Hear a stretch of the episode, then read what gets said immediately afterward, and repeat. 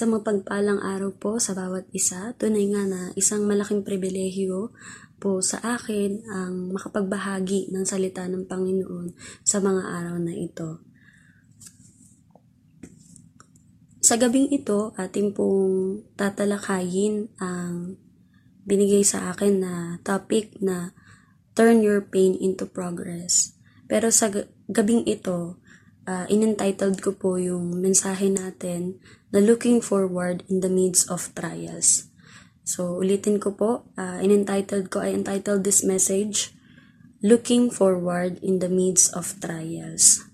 So, ito po ay matatagpuan sa James chapter 1, verses 2 to 18. Ayan, so, hayaan niyo po akong basahin sa salitang Ingles. Sabi dito, Consider it pure joy, my brothers and sister, whenever you face trials of many kinds, because you know that the testing of your faith produces perseverance. Let perseverance finish its work, so that you may be mature and complete, not lacking anything. If any of you lacks wisdom, you should ask God, who gives generously to all without finding fault and it will be given to you. But when you ask, you must believe and not doubt, because the one who doubts is like a wave of the sea, blown and tossed by the wind. That person should not expect to receive anything from the Lord. Such a person is a double-minded and unstable in all they do. Believers in humble circumstances ought to make to take pride in their high position but the rich should take pride in their humiliation, since they will pass away like a wild flower, for the sun rises with scorching heat and wither, withers the plant. Its blossom falls and its beauty is destroyed. In the same way, the rich will fade away, even while they go about their business. Blessed is the one who perseveres under trial, because having stood the test, the person will receive the crown of life that the Lord has promised to those who love him.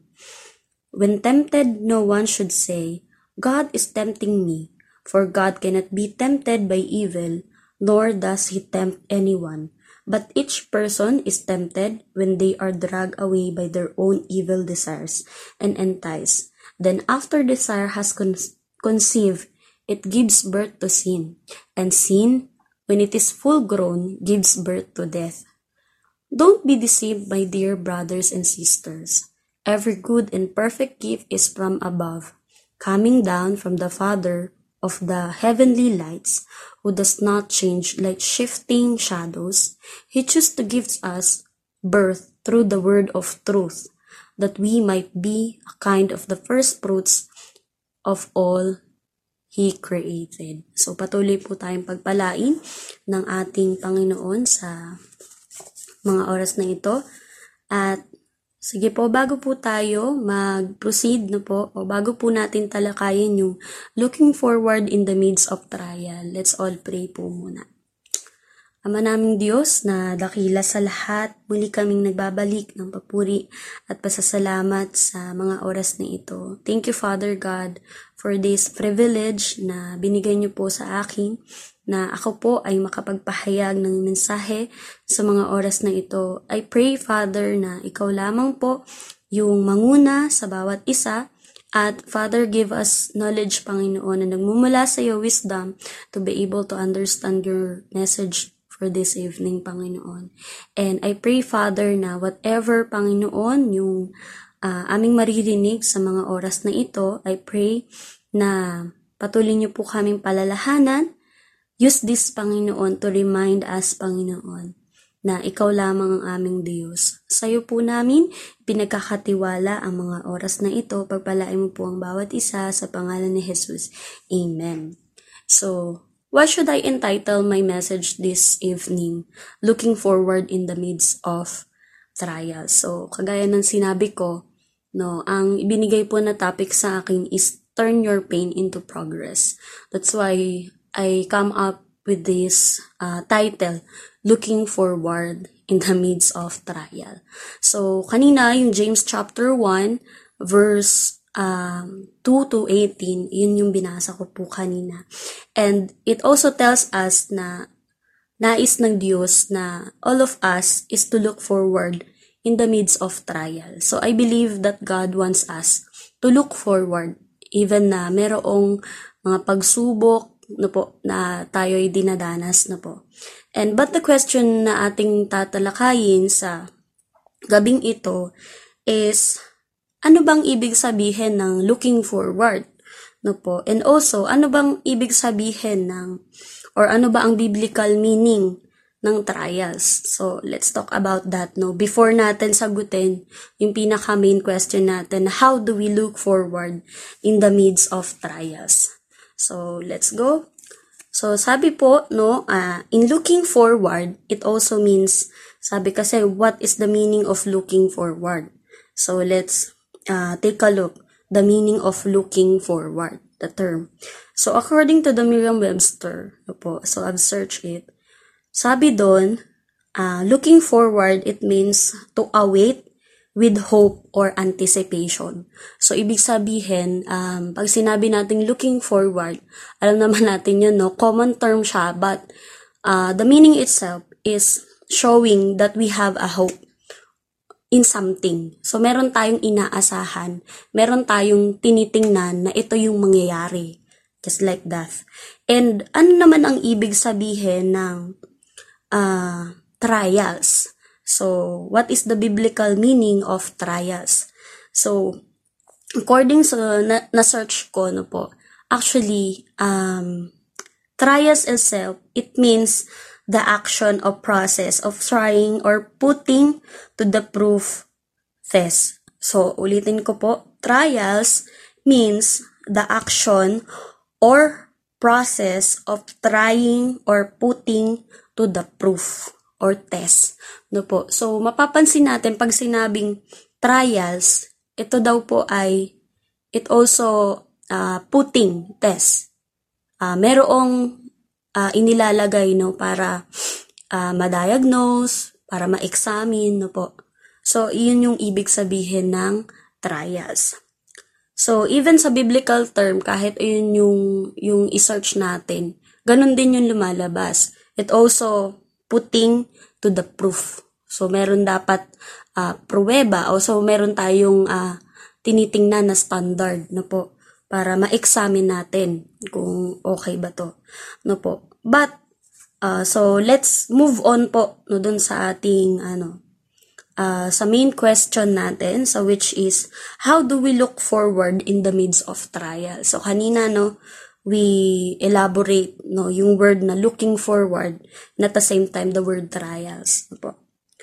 So sabi doon how do we look forward in the midst of trials? So una based doon sa binasa nating text kanina po is uh, firstly by acknowledging trials as testing of our faith in God. So first uh, answer natin, how do we look forward in the midst of trials? Firstly, by acknowledging trials as testing of our faith in God. So, makikita po natin yan sa verses 8 to 2. So, sabi doon, di ba, babasahin ko po ulit. Consider it pure joy, my brothers and sisters, with whenever you face trials of many kinds, because you know that the testing of your faith produces perseverance. Let perseverance finish its work so that you may be mature and complete, not lacking anything. If any of you lacks wisdom, you should ask God, who gives generously to all without finding fault, and it will be given to you. But when you ask, you must believe and not doubt because the one who doubts is like a wave of the sea, blown and tossed by the wind. The person should not expect to receive anything from the Lord. Such a person is double-minded and unstable in all they do. So, um, talagang malinaw naman po, no, na sinabi na when we acknowledge trials, it is also testing na po talaga, prove and tested na po na it tests our faith in the Lord no po sa ating Panginoon na uh, malinaw na sinabi no na kung sino man yung dumaranas nung um, trials, actually dito po sa NIV version, is ginamit talaga ay word na trials. Pero sa uh, King James Version, ang ginamit ay temptation, which is means, yun nga yung putting testing, no po, or yung putting to the proof, no po. So, kailangan, ano siya, nasasala, ayan, sinasala tayo, parang dinadarang tayo, ganun po. Ayan, so, it also, sometimes, God allowed po yung trials to be able to draw near to Him. No po, and give our full dependence on Him. So, uh, talagang dapat maging ano tayo, no? Alam natin na kaya tayo sinusubok ng Diyos is to, to be able na, uh, una, matuto tayong lumapit talaga sa Panginoon. And secondly, is yung full dependence. Pag sinabi natin full dependence, diba, is yung giving your full trust on God. No po? So, wala tayong ititira sa sarili po natin. No po? And also, nakita ko rin po yung isang Bible character po dito na si Job. No po? So, nung si Job, 'di ba, alam naman po natin na kung paano siya uh, naka-experience nung trial. So, actually, hindi nga hindi nga ano eh, hindi madali yung pinagdaanan ni Job during that time kasi talagang sinubok siya yung kanyang pananampalataya, kung gaano siya katapat no, katuwid sa harapan ng Panginoon, yun yung tenes sa kanya. Kung, kung baga sa atin, wala pa tayo sa kalingkingan ng na-experience ni Job na um, trials. Pero si Job itself, naging matagumpay siya. No? And then, hinarap niya yon because he acknowledged also na yung trials na yon is testing of faith din niya sa Panginoon. Kasi dun mas uh, naipakita ni Job, no, uh, naipakita ni Job sa kanyang asawa, sa kanyang mga kaibigan na most trusted friends niya before, no? Na talagang sinasabi na tigilan mo na yan, na pag-worship mo sa Diyos, or baka may kasalanan ka na hindi mo nare-repent, no? Those people, no, na talagang pinagkakatiwalaan ni Job is um, nawala, no po, during that time. And yun nga, ipinakita ni Job na iwanan man ako lahat ng tao na mga ito, no, iwanan man ako lahat ng taong mahal ko, no, but still, nanatili po siya sa Panginoon. No, pinakita niya doon na, na when he acknowledged yung trials as testing of his faith, mas tumibay yung relationship niya sa Panginoon. At take note, no, kahit basahin po natin yung book ng Job, no po, so makikita natin na talagang inacknowledge siya doon.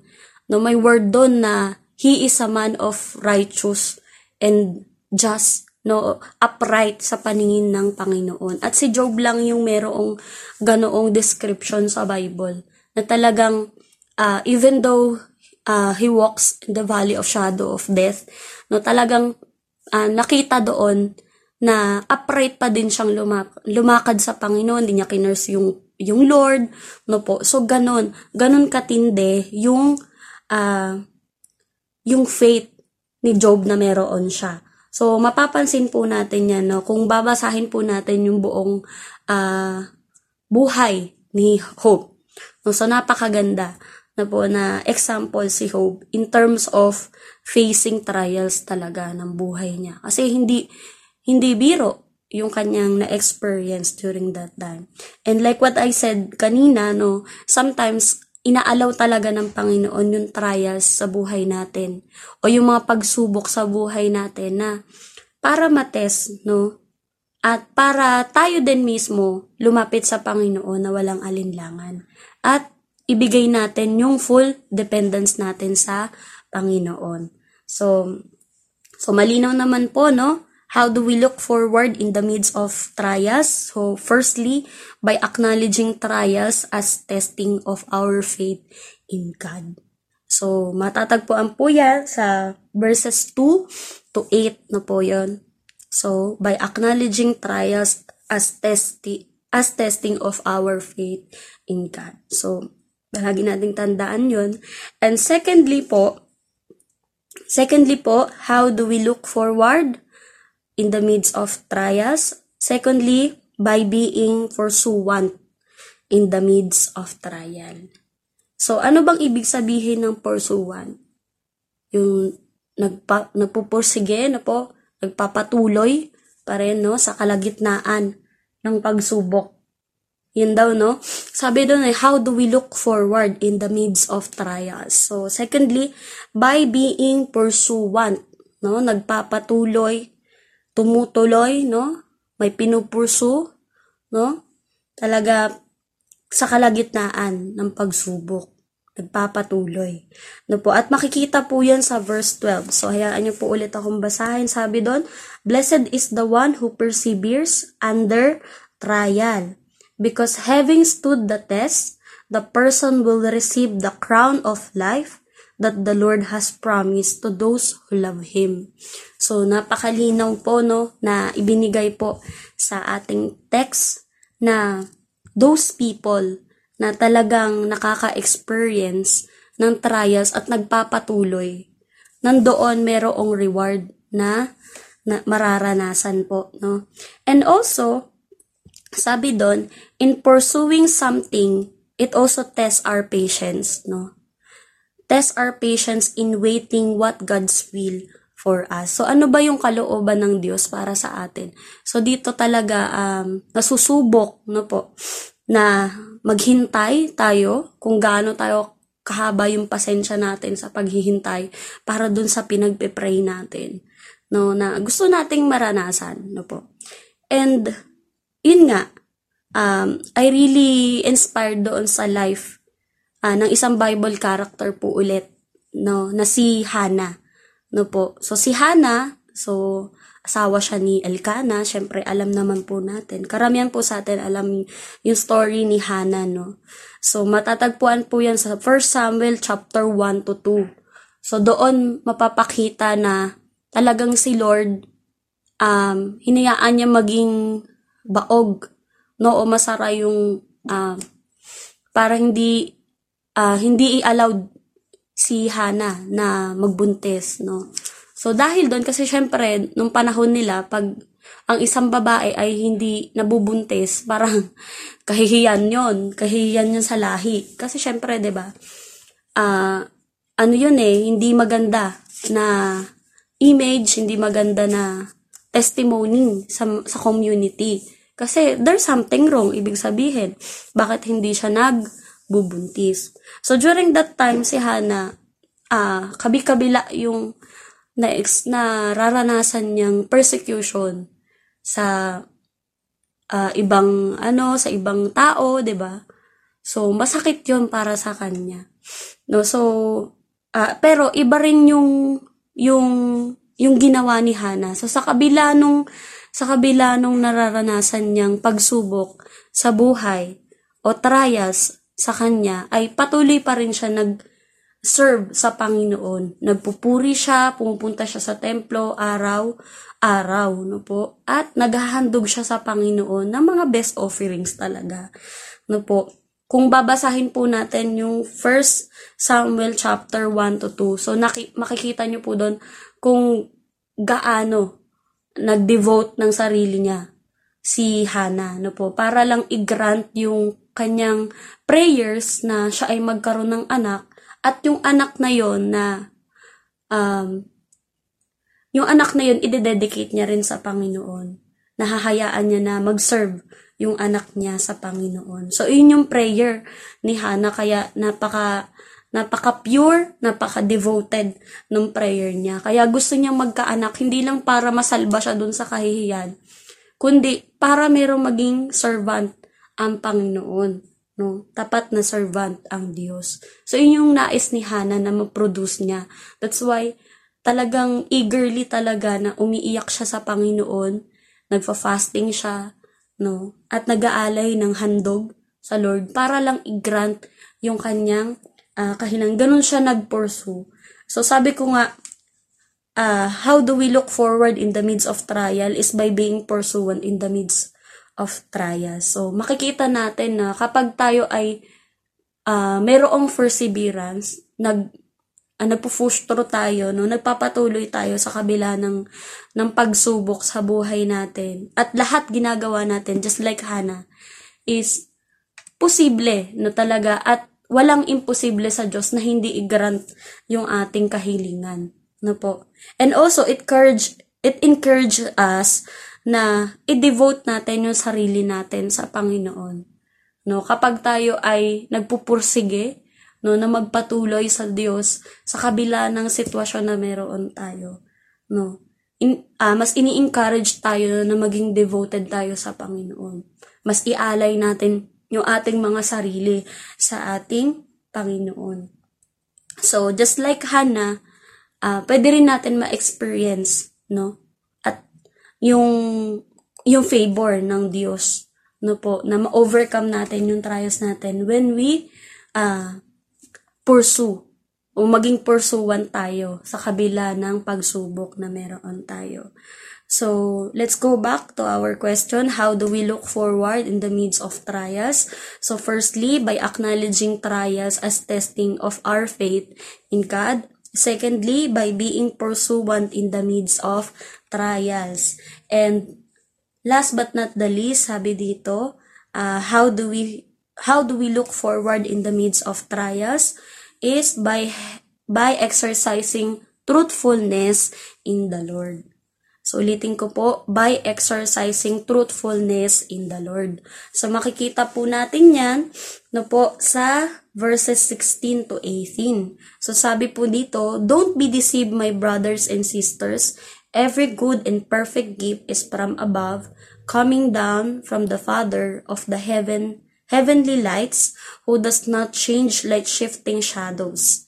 He chose to give us birth through the word of truth, that we might be a kind of first fruits of all He created.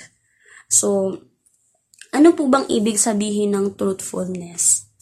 So, kapag sinabing truthfulness, so, um, talagang we are pursuing na maging totoo na po talagang ginagawa natin kung ano yung kung ano yung tama we are standing firm kung ano yung uh, dapat na po kung ano yung um, kung ano yung dapat na gawin. Ayun so ayun yung ibig sabihin ng truthfulness. So talagang nag-exercise tayo ng righteous life no po? And also, in exercising truthfulness is being true on what our present situations. So, dapat nagiging totoo tayo kung tayo ba ay masaya, talagang ipakita natin masaya tayo, 'di ba? Kung tayo ay malungkot, talagang ipakita natin malungkot tayo. So, bakit natin kailangan i-hide yung ating mga sarili sa ganoong bagay? But, maraming tao na ganyan, tao po, na they hide their own feelings. Kasi sabi nila nakakahiya eh. 'Di ba? Ano namang kinalaman nila diyan, 'di ba? Baka hindi naman nila ako maintindihan. So, may mga ganyan po. No, but dito in exercising truthfulness in the Lord. So, is maging totoo tayo kung ano ba yung nararamdaman natin. Especially kung magsasabi tayo sa Panginoon. Hindi sa kapwa natin. Kasi pag sa kapwa natin, possible na laglag tayo niyan. ba? Possible na mag-fall down yan, no? Or masira yung ating tiwala sa kanila, no? Kasi baka mamay madulas yan sa iba. So maganda sa Panginoon din talaga tayo nagtatapat kung ano ang nararanasan nating sitwasyon sa mga oras na ito. No, sabi nga no, in I really appreciate din po yung isang Bible character na si David. No po. Kung babasahin po natin yung Psalms 42, so doon, uh, pinakita ni David kung gaano siya naglulong doon sa comfort ng Panginoon, kung paano niya narara, nafe-feel na parang ang layo-layo ng Diyos sa kanya. But, nandun pa rin yung, yung hope niya sa Panginoon na uh, tutulungan siya ng Diyos, papalakasin siya ng Panginoon. And even in other chapters po ng Psalms, ipinakita din doon ni David yung full dependence niya sa Panginoon. At kapag ka nakaka-experience siya ng masaya, nagpupuri talaga siya sa Diyos, no? labis-labis. Nung kanyang kagalakan na ine-express niya talaga sa Panginoon na to the point na para na siyang baliw no po sa pagpupuri lamang sa Diyos para ma-express niya lang ang sarili niya. At kapag dumadaan naman po siya sa kalungkutan o sa hindi maayos na sitwasyon ng buhay niya pinapakita niya rin yun sa Panginoon. Sinasabi niya rin yun sa Diyos na talagang nagiging tapat siya na Lord eto bakit bakit ganito yung nararanasan ko? 'di ba So, tinatanong na rin niya yung Diyos, no? And not to the point na nagkakasala ang si David, but the question is, yung pinagkakatiwala pa rin ni David, yung sitwasyon na meron siya. In spite dun sa difficulties, talagang nagiging tapat siya sa Panginoon. And also like Jesus, 'di ba? Nung bago siya ipako sa krus. So talagang inexpress din niya sa kanyang amang nasa langit, no? Yung uh, kanyang pain, yung kanyang agony, actually agony yung gina- ginamit na term po sa Bible, how Jesus experienced pain, deep pain. So sabi nga no, yung ibang illustration, yung naging pawis daw ng ating Panginoon during the time na siya ay nananalangin, ay parang dugo, no, dahil sa sobrang sakit nung nararanasan niya from the inside, no, na talagang nagdurusa siya na dahil syempre ikaw ba naman alam mo nang mamamatay ka no? I, masasacrifice ka na no? So sino bang hindi maiiyak doon? But kahit ganon yung mga naranasan niya ang ating Panginoong Jesus he continues no po? In-exercise niya lang yung pagiging tapat niya. Sabi nga no uh, kung ano man ang kalooban mo o Diyos di ba?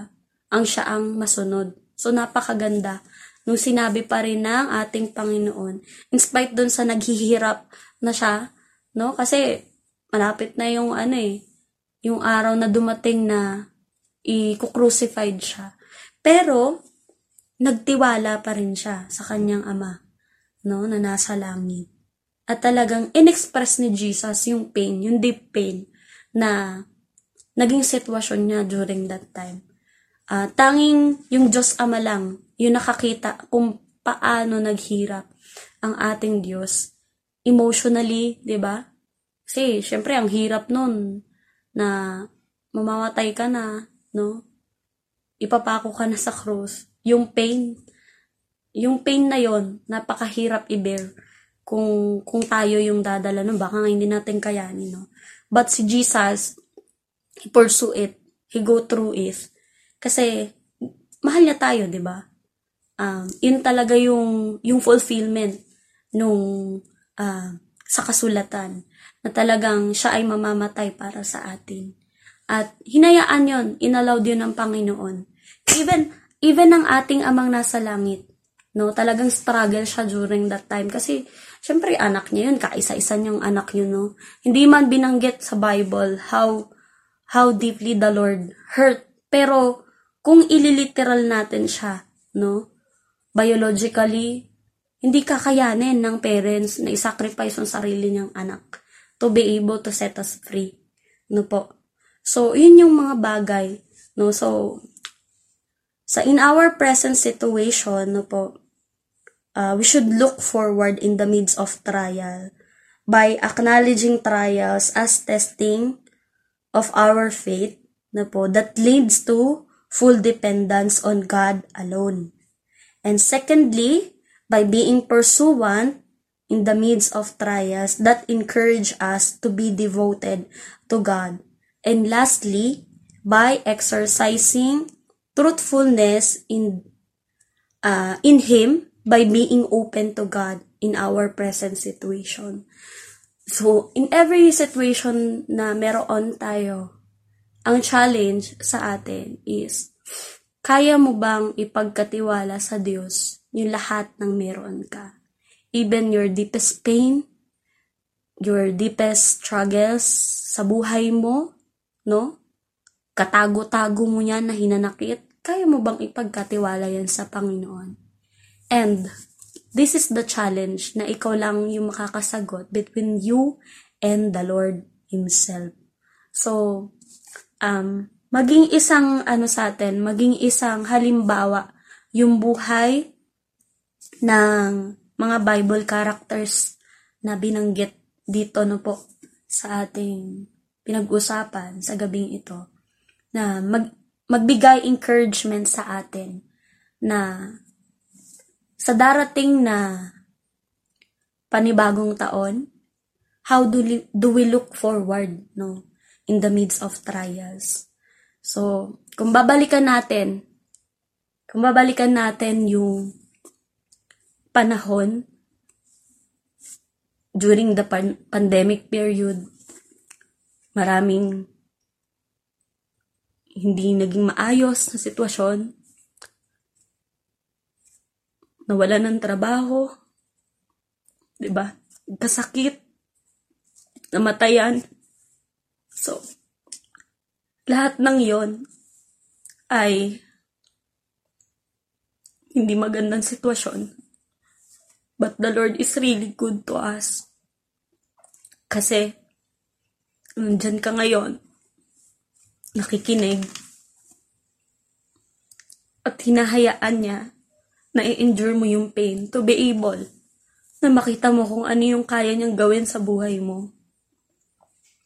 Alam niyo po mga kapatid, marami ako narinig na testimonies how the Lord is really faithful to them in spite doon sa naranasan nila during pandemic, typhoon. The Lord is really good to them. Kasi pinakita sa kanila ng Diyos na through that situation, tanging yung Diyos pa rin yung nagpo-provide, nangangalaga, nagpo-protect sa kanila. And I really appreciate actually this pandemic kasi nakita ko yung mga tao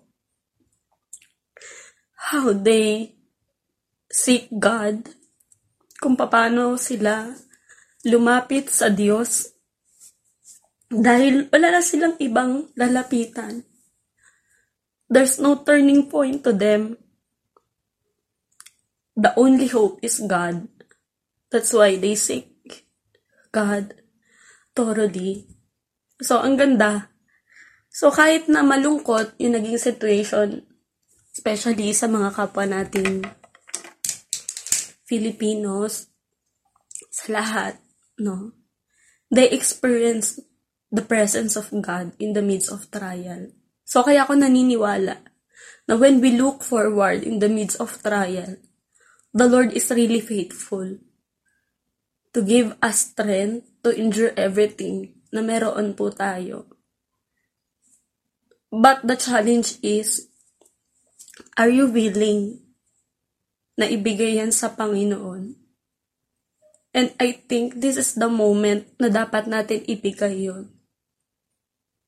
Let's be mindful na bago natin harapin yung another year na darating. Let's thank the Lord.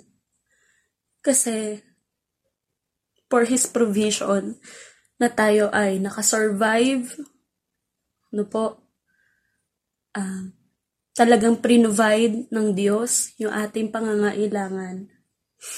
At maging mindful talaga tayo na ang Diyos kahit kailan hindi niya tayo pababayaan at itiwan. No po. So, pangako yan ng Panginoon. So, kung yung mga Bible characters ay na-experience yung grace ng Panginoon, I believe ikaw din na nakikinig sa mga oras na to, ay pagpapalain ka din ng Diyos. Hindi niya hahayaan na mag-give up ka, na mawalan ka ng pag-asa. Kasi, nandyan siya para sa'yo. Bibigyan ka niya ng lakas para mapagtagumpayan lahat ng pagsubok, lahat ng hamon ng buhay mo. Kung patuloy ka lang magtitiwala sa ating Panginoon. Um, tunay nga na kulang pa yung salita no, na pwedeng nating masabi. But this is the reality na dapat nating harapin.